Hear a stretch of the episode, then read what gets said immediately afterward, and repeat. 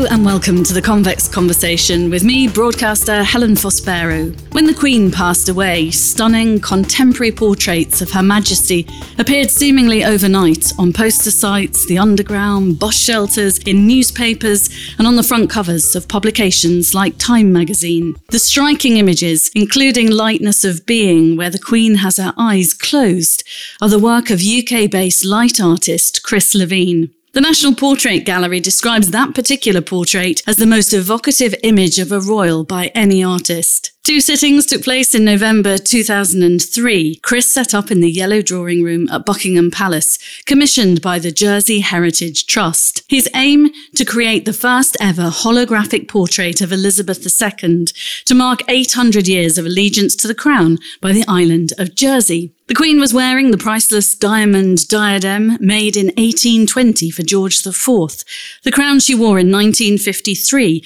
on her way to her coronation, and the one we see on coins and stamps. Chris's other subjects include His Holiness the Dalai Lama, David Bowie, Kate Moss, Emma Thompson, and Grace Jones, who describes Chris as an atom in an excitable state. I am delighted to say that Chris joins me now. Chris, I've admired your work for a very long time, actually, so it's lovely to meet you. How are you? Oh, thank you. Kind words. No, it's good to be here. Thanks for asking me. Oh, you're very welcome. What inspired Grace Jones to give you that rather wonderful description of you as an atom in an excitable state? Actually, that was 3D from Massive Attack that described me like that. But Grace Jones, yes, he was always such a fan of hers for a long time. But I was, I was, I got a call completely out the blue from Philip Treacy, the hat designer, and he said, you know, I'm art directing Grace's first live show in 10 years. Would you like to light it? I think, well, you know, I'm not a lighting designer, but maybe I could create some modes in the show, the installations that we take it somewhere. And I said, when is it? He said, it's next week. Oh, I think it was, you know, a year down the road or something. So yeah, no, my experience with Grace Jones, and I, I hope to develop it further, but it was quite something. She is truly, you know, living legend. Also, a muse for so many image makers, and it was daunting, but I did the live show and it was a big success. I mean, the Times wrote the next day in, in their review of the show that the moment that laser hit her crystal bowler, that was a defining moment in pop culture. It was a big moment for me. And after that, she asked, wow, wow, what else can you do? So then I got to do her portraits and I directed a video. And no, it was a, it was a real blessing to be able to work with her. I was lucky enough to interview her a long time ago at the Cannes Film Festival, and she's definitely a force to reckon with and somebody that really made a big impression on me, actually, as well. Of course, we're talking about you here in the introduction for the amazing portraits you took of the Queen, but you are essentially a light artist. It's the portraiture of the Queen that perhaps most of us know you for at the moment. It is, but actually, the commission, which came to me completely out the blue, was put forward. It was a commission by the island of Jersey, as you say, it was to mark 800 years of history. Uh, Jersey broke away from France, pledged allegiance to the crown. And the curator who was appointed to oversee that commission knew my work with light. I'd done couple of portraits where I'd experimented working with really excellent holographers. It's a very technical subject, but it's always something I thought I'd do later on in my career. But Gordon Young put me forward in a short list of artists, household names, and me as the wild card. There's also Chris who might take it into the future. And so it was, it was a great honor to do it, but it was something I thought was too soon to do that. I thought this is something more I was going to do later on, but I put my heart and soul into it. It seemed to have resonated. Oh, you can tell, Chris, that you put your heart and soul into it. And I'm really looking forward to hearing about the day itself. But what was your reaction when you got the phone call or the message to say they're going for you as the wild card? And yes, please. Well, I got a call. I thought it was a friend of mine pulling my leg because I've been asked to do Indian gurus, rock stars, but the idea of doing the Queen as a hologram just seemed far fetched. And I thought it was my friend and I, I actually played along with it. Turns out it was someone at Jersey Heritage and it was real. And when I got summoned to the National Portrait Gallery to meet the then director, Charles Saumarez Smith, I honestly felt that they were going to shoot me down. It's just like, how audacious to think you could do a portrait of the Queen. Where's your big body of portraiture? You know, we can choose anyone we want. And I literally thought I was going to go there to get disappointed. And then, well, it was a fun idea, but not quite ready for that. But actually, they gave me incredible support and they thought that I would take it somewhere interesting. Well, you certainly did take it somewhere very interesting. What was your thinking before the day? What did you want to achieve? Well, I imagine that I'd be almost told what to create in that because it was an official portrait and for Jersey, I'd need to have Mont Orgueil in the background, the three leopards. There'd have to be all kinds of icons and props and suggestions in the image. And that essentially I'd be kind of working to a very tight brief with all the rings of bureaucracy around the Queen and from Jersey. It was 800 years of history. And, but it was anything but, you know, it was left entirely up to me how I saw the work developing. And I mean, even to the point that, you know, a week before the shoot, I got a call from Angela Kelly, who's the Queen's dresser, to say, what would I like ma'am to wear?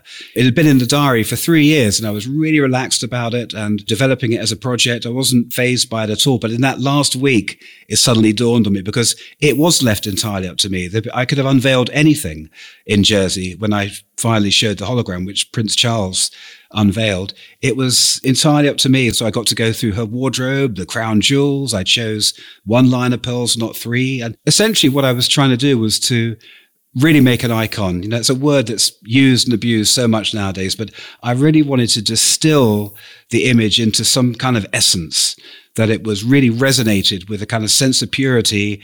And so getting to style the Queen, I got to really simplify and really, you know, create an iconic work. And it was daunting, but it was, it could all be great if I create a, a good work, but it, it, could all go really wrong and it all comes back on me. So, like a lot of the portraits I've done, it's this imposter syndrome. I think, oh, you know, I got away with it again. I seem to have created portraits that people seem to be into. I must be doing something right. and I think it also says a lot about Her Majesty, doesn't it? That you had such free reign. And she clearly felt that she had a lot of trust in whatever you were going to create. Yeah, when I first met her at Buckingham Palace in the yellow drawing room, which I we did a recce and decided that's the one which had the nice natural light. But actually, what I did was completely black it out, and I had incense burning. And we'll, we'll perhaps come on to that a bit later. But really, just going to be one sitting. And when she arrived wearing the dress that I'd been holding up, thinking, "Yeah, I think this is the one," that was quite a surreal moment. You know, suddenly it was all an idea, and then suddenly it became quite surreal. I was asked to explain to Her Majesty what I needed of her during the sittings. And as I was talking to her, she wasn't giving anything away. Uh, it was quite bizarre and that there were no micro expressions or there's nothing to read. And, and I was talking to her and then I, was like I turned to jelly. It all became very surreal. And I was listening to myself almost like I was listening outside my body, watching this scene where I've got the Queen of England in front of me and wearing the dress that I've been holding a couple of days earlier. And It was just, is this even happening? I mean, it literally pinched me. And they said, oh, fine, and let's carry on. So it was just one sitting and I had to get it right. So, you know, there, it was a fair amount of tension. But after she left the room, you know, I've done the sitting about an hour and a half. I literally lay on the floor. You know, I've, I've done it. Hallelujah. so much could have gone wrong. There was a strange electrical interference on the camera we developed, and George Bush was staying at the palace. So security had never been tighter. And we thought there's probably some kind of surveillance tech going on here, and that's interfering with our video camera. And, and then we made a call, just an internal call at the palace to say, you know, we've got this strange interference. Is there anything going on that we should know about? And it stopped. And so we never knew exactly what was going on there. But so I literally lay on the floor. Hallelujah, you've done this work. And then one of her aides walked straight back in. I literally have to get up back onto my feet, brush myself down. Said, Oh, Her Majesty had enjoyed that. If you like another sitting, you just have to write. Oh. So then I had the power of hindsight. Although I was comfortable that I'd got the work in the can, you know, I could look at that, analyze it, and basically make the tweaks and adjustments that from the second sitting, and that's where all the magic happened. It turned out the first sitting, which was the formal commissioned sitting, was just a test run. And she took a personal interest, you know, on the first sitting. Also, she obviously done a research about me. She'd obviously had a, a kind of package of information about this artist. And she said, I understand you like to experiment with light and you're very innovative in your ways. And it was nice to know that she took a personal interest because I envisaged that she'd be told what to do. There's a portrait, ma'am, on this such and such a date, but it doesn't. It goes onto her desk and she has to approve it. So on the morning of the first sitting, I got a call was to say that did I really need the diadem? There'd been an oversight with security, and it was quite complicated to get it next door with all the logistics. As I say, George Bush was staying, security was really tight. Did I really need the diadem? And part of me, the Englishman in me, was going to say, "Well, that's fine, fine, no problem." But luckily, something in me said, "Actually, no, I do need it." And I'm so glad. And apparently, Angela told me that when the Queen was told about the diadem, she said if he wants the diadem, he shall have the diadem. And literally, Anja just went across and picked it up and brought it over, and you know, and I'm glad because it's obviously it was uh, an important part to the what I was trying to create. Was the second sitting the same day, or did you go back to the palace for the second sitting? No, well, the second sitting, I was given a date for the second sitting, which was about three months later, and can't remember what it was, but there was something where I, this date was inconvenient. Actually, I'd look back at it. I can't believe that I didn't move around whatever it was. I made it a complication, and uh, they gave me a second date that the Queen could make herself available.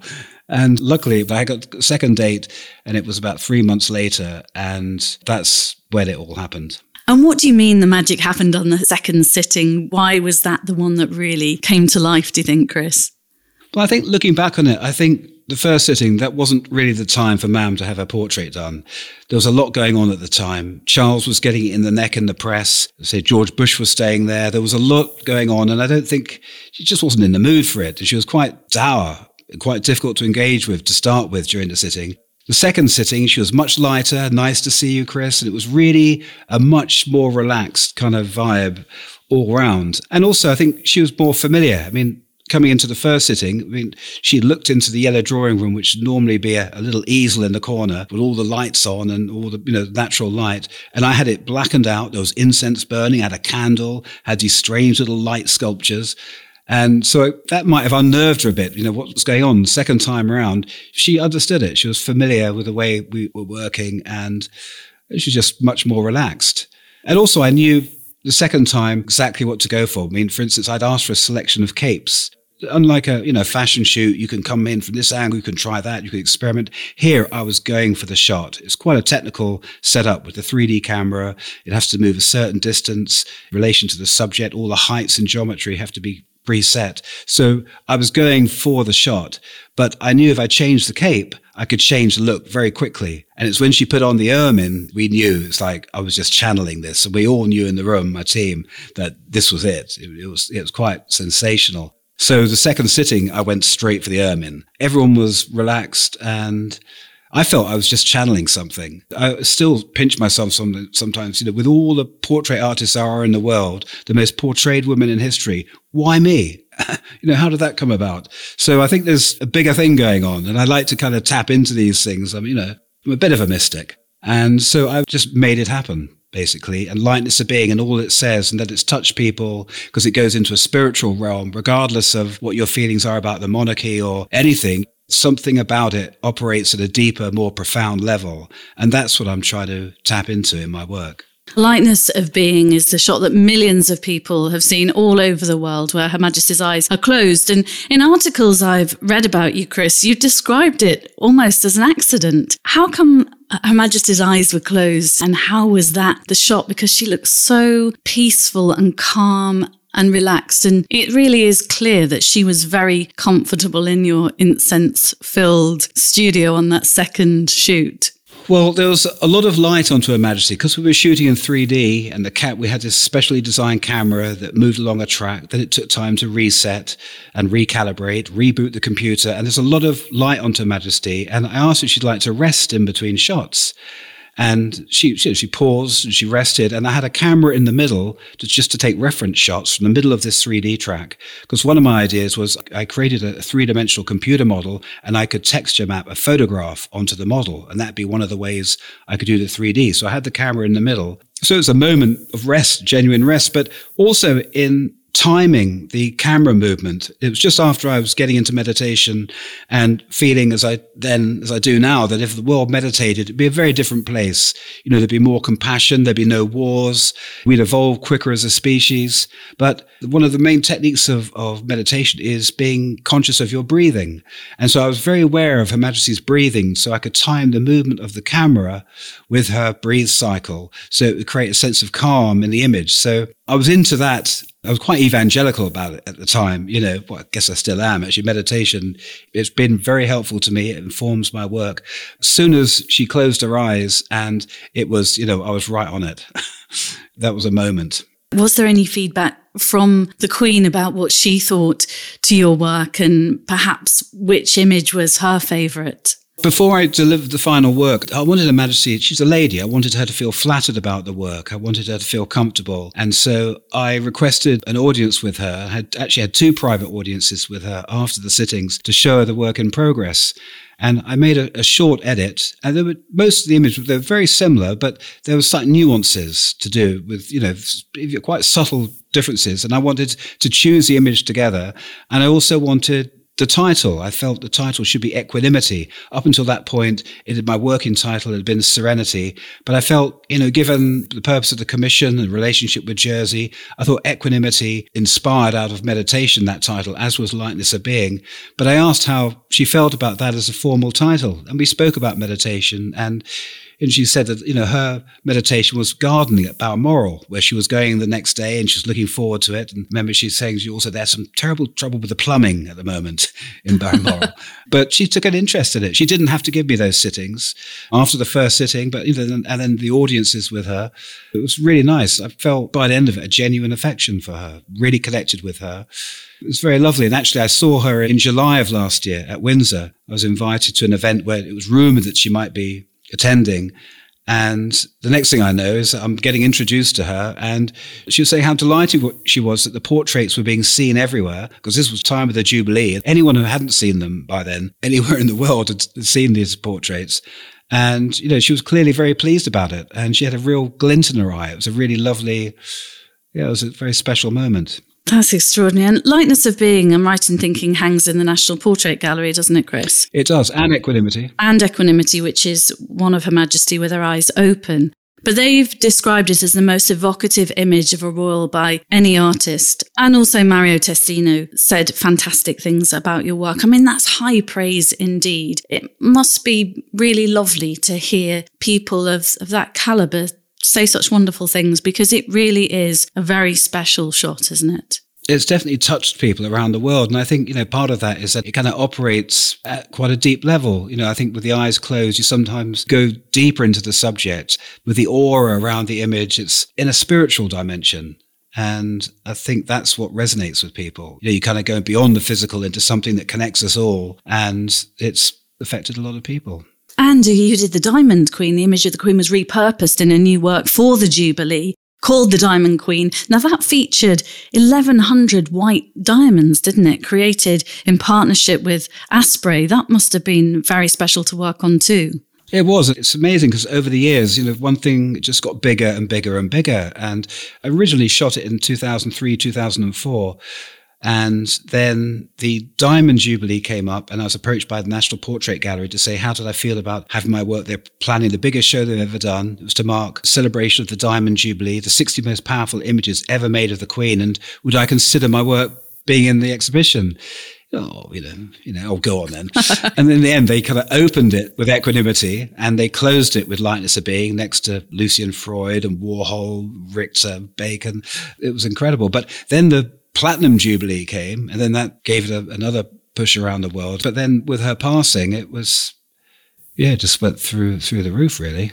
I remember often, you know, after the Queen, people would ask, you know, well, who would you really like to shoot? And it was always David Bowie and the Dalai Lama. They were the two subjects I really wanted to work with. You know, the Dalai Lama, the spiritual leader of our time, and Bowie, when I was at art school, he was my God. In fact, and I did do a holographic CD for David Bowie. But the Dalai Lama doesn't sit for formal portraits. If you think all the pictures you see of him are incidental pictures that people have taken and there's no formal pictures, I put it out there it'd be my almost like my reflex answer. People, you know, ask who would you like to shoot? It's always a Dalai Lama. But then I was doing a lot of work down at the Eden Project and sometimes I'd meet Peter, the creative director, halfway in Bristol because I didn't have to go all the way down to Cornwall. He didn't have to come all the way up to London to meet. So we'd meet in Bristol. And so I went to meet Peter off the train, gave him a hug and his phone rang.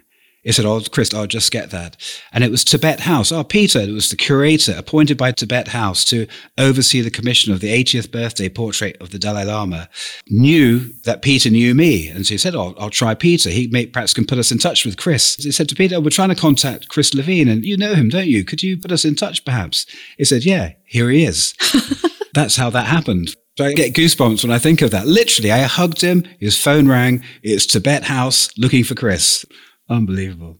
That's incredible. So tell us about photographing. It was the 14th Dalai Lama, and you are only the second artist or photographer, I think, to do a formal portrait. If I'm right in thinking Annie Leibovitz did one. That's right. Um, you called yours Compassion. Tell me what that was like. And I've kind of got goosebumps as I'm about to hear this story because it would just be extraordinary to be in his presence, I would imagine. It really was. And even more so when they, I, uh, um, I was in rehab at the time, actually.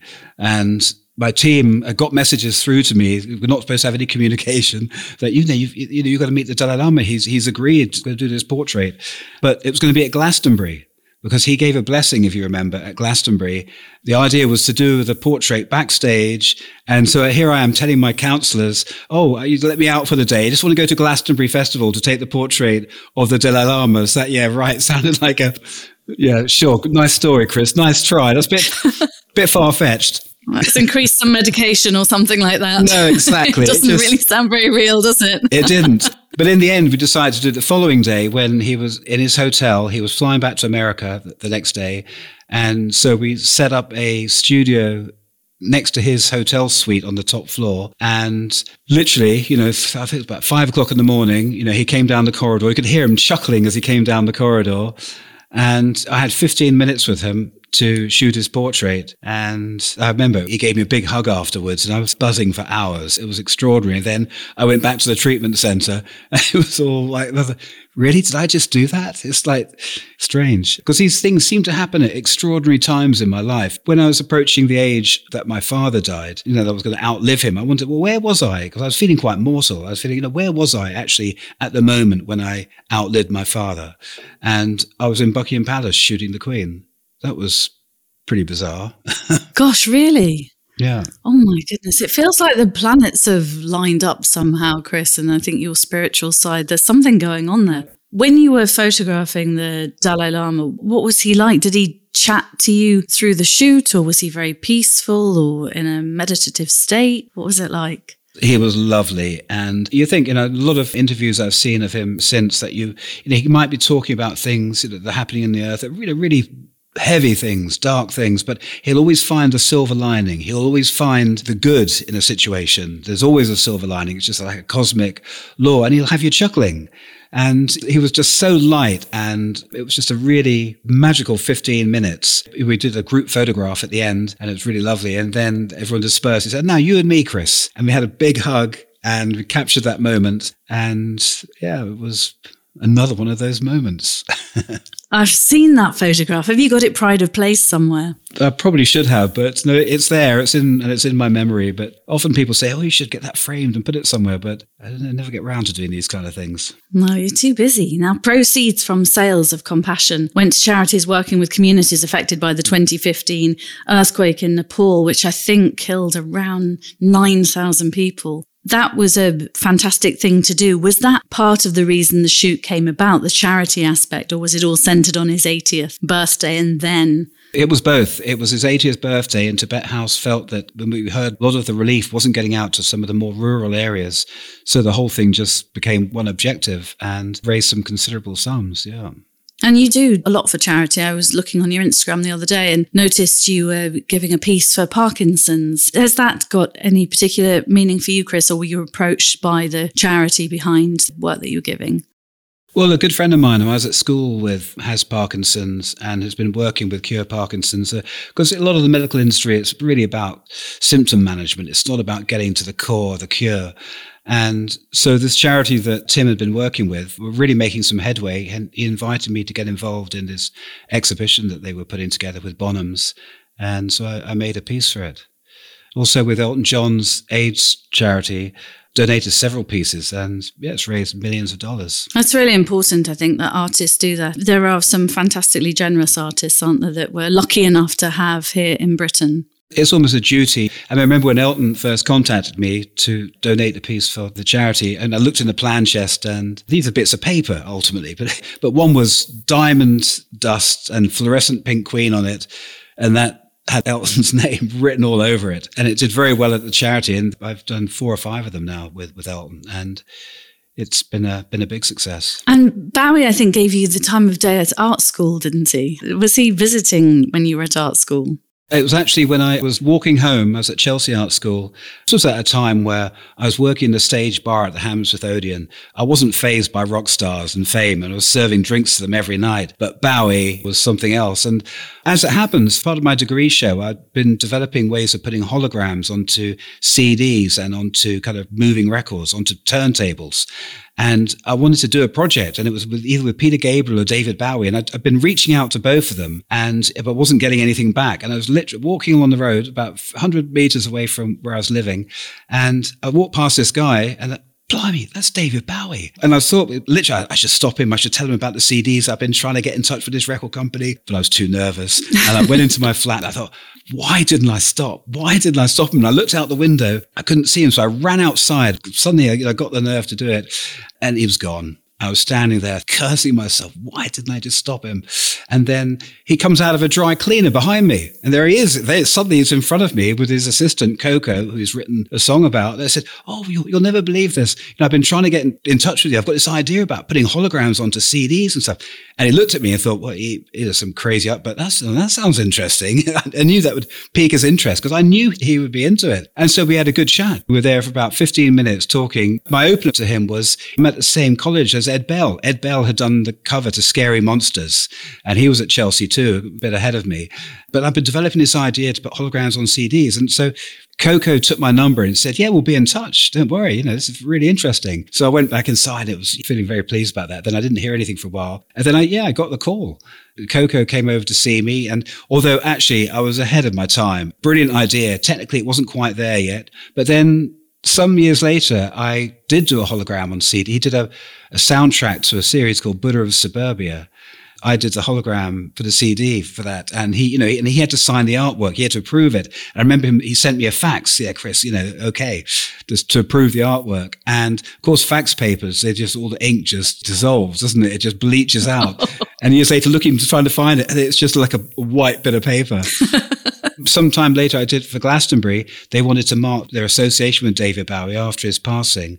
Emily Eavis commissioned me to do a light installation with a 50 piece orchestra with Charlie Hazlewood conducting. And it was at midnight after Adele at the Park stage. And it was, wow, one of those more goosebumps. But it was very special. And actually, after that, she said, "Well, that's we got our 50th. It went down so well. The BBC filmed it and everything. It was a big hit." And said, "Wow, you know, we got our 50th anniversary coming up. Perhaps you could do something that to mark the 50th birthday of Glastonbury." So I was working on that, and we had a, a major production all worked out, and we were going to do it. It's a big moment for me. And then COVID. Oh, and no, it never happened. No. The plug was pulled in Glastonbury. And then the next year, so maybe one day I'll go back to do it there. But it's, uh, yeah, it's just one of those things. There will be other fantastic stuff. And you've been working as well with the Eden Project. Actually, we're featuring the Eden Project on our podcast in a few weeks' time, hopefully. Oh, it's, it's an amazing place. Really, so really inspired. And yeah, we did some experimental work a few years ago. It was after the Eden sessions. They have some great acts that play there.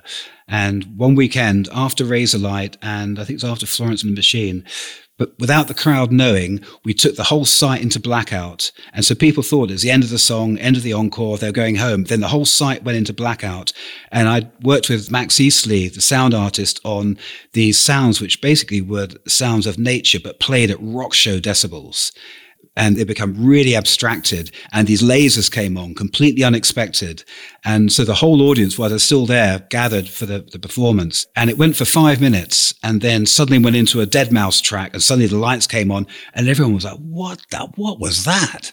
And it went down really well. So we were calling the Eye Project and it was really that using light and sound to create experiences with nature that make you realize that you're a part of nature, not apart from it and they're big collective, almost like bringing big audiences into a collective meditative state using sound and light frequencies. And it's something we've been developing and with my collaborators, for instance, Rob 3D from Massive Attack, Nick Mulvey, Jon Hopkins, and working on soundscapes, not music. These are soundscapes using sound energy, certain frequencies that are shown to really connect with your energy system, the chakra system in the body and make you feel good. And so, but really playing it, you know, loud and vibrational, good vibrational. Good vibrations. That sounds fantastic. Take me back, Chris. Where does all this come from? Where does your love and fascination with light and your interest in holograms, does this go back to childhood maybe?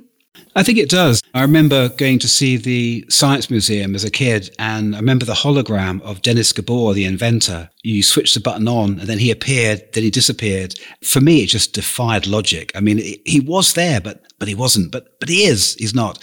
And so while the rest of the class moved on, I was there pressing the button, pressing the button, and it really had a real impact on me. And so when looking for a thesis when I was at Chelsea to do what subject was I going to explore for my thesis, and I started looking at holograms because I felt they had so much potential technically, but they'd seemed to be very much the result of laboratory led work. It wasn't really an art form. All the examples I'd seen were very kind of laboratory based works and they had a high gimmick factor, but they didn't really touch me at an emotive level.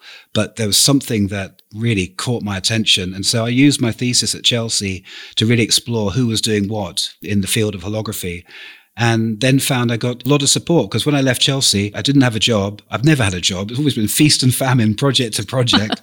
I hustled my way as an artist, but I was determined to. I thought that with the holograms, it had so much potential. So I literally went around my little box of holograms, samples, and things, and I found I got a, a lot of support from some of the top technical developers in the field because here I was ultimately making the, the work look good. I was coming into it from purely visual objectives, but I, I had to have an understanding of what was realistically achievable. I couldn't waste their time. And, and also it was really expensive. For instance, at Loughborough University, they sometimes hired out their facility and it's some of the most advanced holography in the world but they hired it out for commercial projects. But I had to find the right kind of budget. So I got some commissions. I remember once for, for instance, Hoechst, the job company, and the image was of a red blood corpuscle coming through a capillary, and they were using it at trade fairs to launch a new blood thinning medication. Then the next one I did one for Michelin, which is MIT certified. It was the largest glass plate white light hologram ever made. And that was at the National Garden Festival. So I got some commissions to do corporate trade fair kind of displays. And that's my, it's like my apprenticeship. They were working to brief. And in the end of it, and I did some interesting work, work that has still not really been surpassed, I think, really technically, because I was really working with the best holographers in the world. But I found there's a lot of limitations with holography. It's very much a studio exercise when I got the commission for the portrait of the Queen, it could have been a true hologram, but that would have meant lighting Her Majesty under laser light and there are kind of health and safety issues here. You know, you, you, could blind people with lasers, especially the kind of lasers that we're using to make do portraiture. And also, it meant the Queen would have to come to the, the lab to do it. We couldn't do it at Buckingham Palace. And I started to think that this could all go wrong. Just on health and safety grounds, I could see that they could pull the plug on it. So I decided to a, use a photographic technique. What we did is we made holograms of the photographic slides. So I was making a hologram of a photographic image and that way it meant I could shoot it in the palace. I could then also have the ability to retouch and, and to work with the digital information because ultimately a true hologram, it's just a one-off piece. You can't take copies of it. You can't scale or reduce it. There's a lot of limitations with the color. Essentially a photographic route and made a, a lenticular, which is often called a hologram. But there's always been a fascination with light. And Einstein says that we are compressed light. And everything is energy. What we think of as light in the electromagnetic spectrum is just a little narrow bandwidth of what's going on that our perception is tuned to.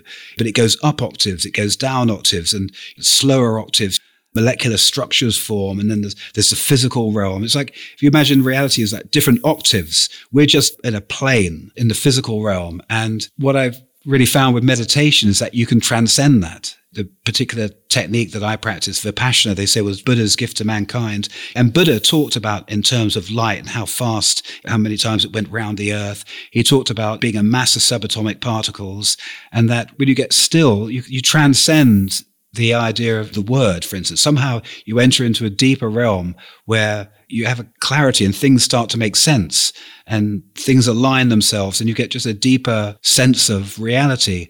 And it's like an inner light everything is light. I just did a show once called Stillness at the Speed of Light. Because if you get really still and the realization that we're just a mass of subatomic particles vibrating, there's just a wonder in that. And in my work, I'm often trying to get people to a point of stillness into a meditative state. And even if it's just for a moment, There's something you kind of recalibrate. There's something that I would have imploded and it would have been game over for me a long time had I not found meditation. But it's ultimately all about light.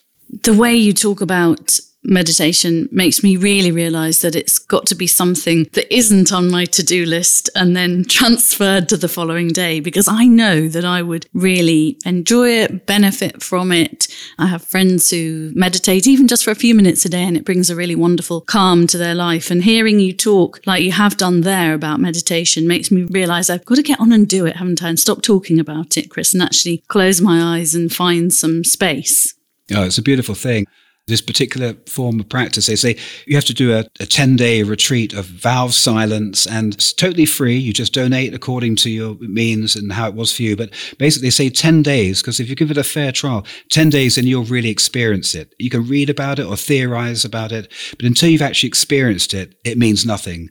And they say that 10 days for Vipassana, then you will directly experience the benefit of meditation and what it does. And I did my first one in 1999 and I've done uh, one almost every year since. And it's like a complete reboot of the system. And every day I meditate, even if it's just for a few minutes. But the more I'm meditating, it's almost like you've got an unfair advantage. There's a clarity and you're working from the point of reality as it is, not as you want it to be. And then you try and fit everything around. You start with things as they are and then you move forward. Sounds a great place to start. I was just thinking, was just going back to the yellow drawing room at Buckingham Palace. I mean, when you're working with subjects, there's a responsibility from your point of view to make that subject feel relaxed. But of course, when you were photographing or doing the piece with Her Majesty the Queen, obviously your heart's in your mouth because of the subject matter. How do you think you each relaxed each other, if you like? Well, I was very conscious of her breathing and but I had these devices in the room like the light was really subdued. I had a candle. This is the presence of a candle is almost like a sacred kind of feeling to that.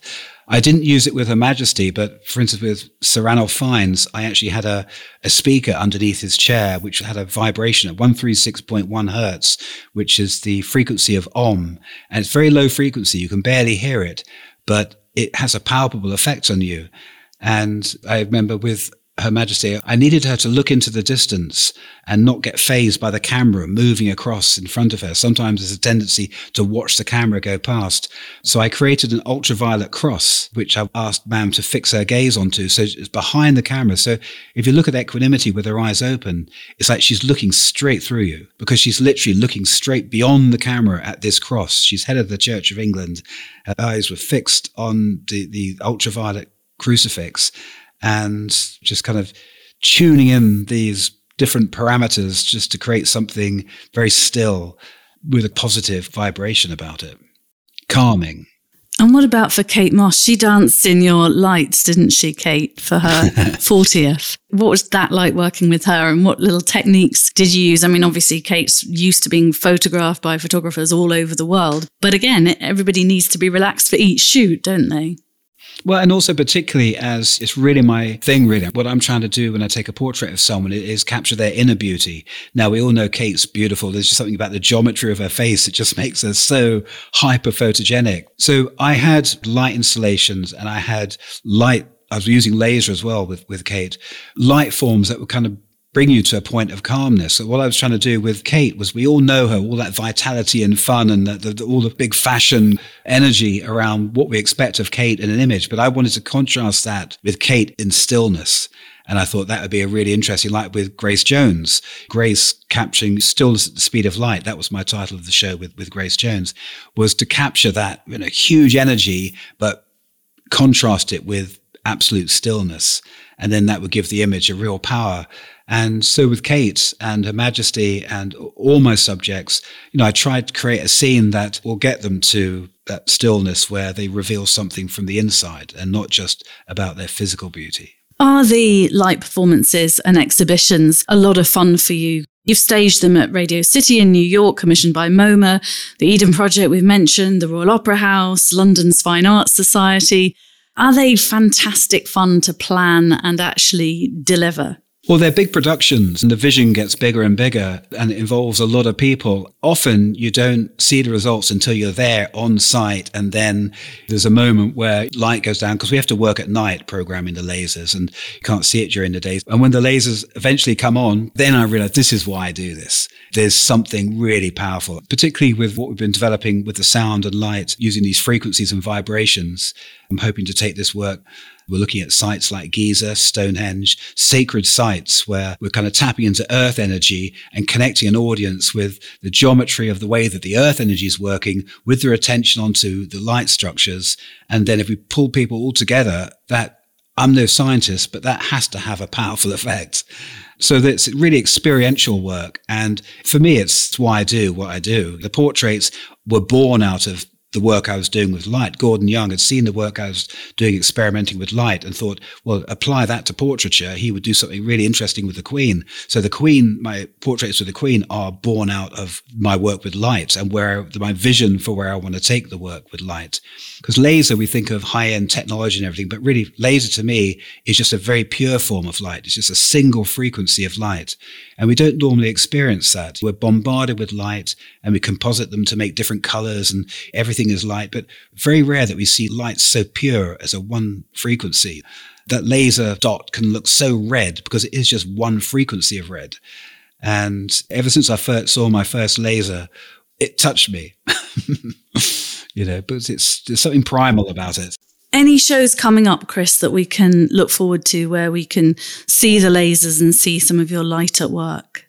Well, I did a, show last year at Houghton Hall, it was a great honor. You know, I was the seventh artist in the series, which had included Anish Kapoor, Damien Hirst, Henry Moore, James Turrell. So I did the show and that really made waves. And some of those waves now are two museum shows I'm looking at. So this year it's all about development.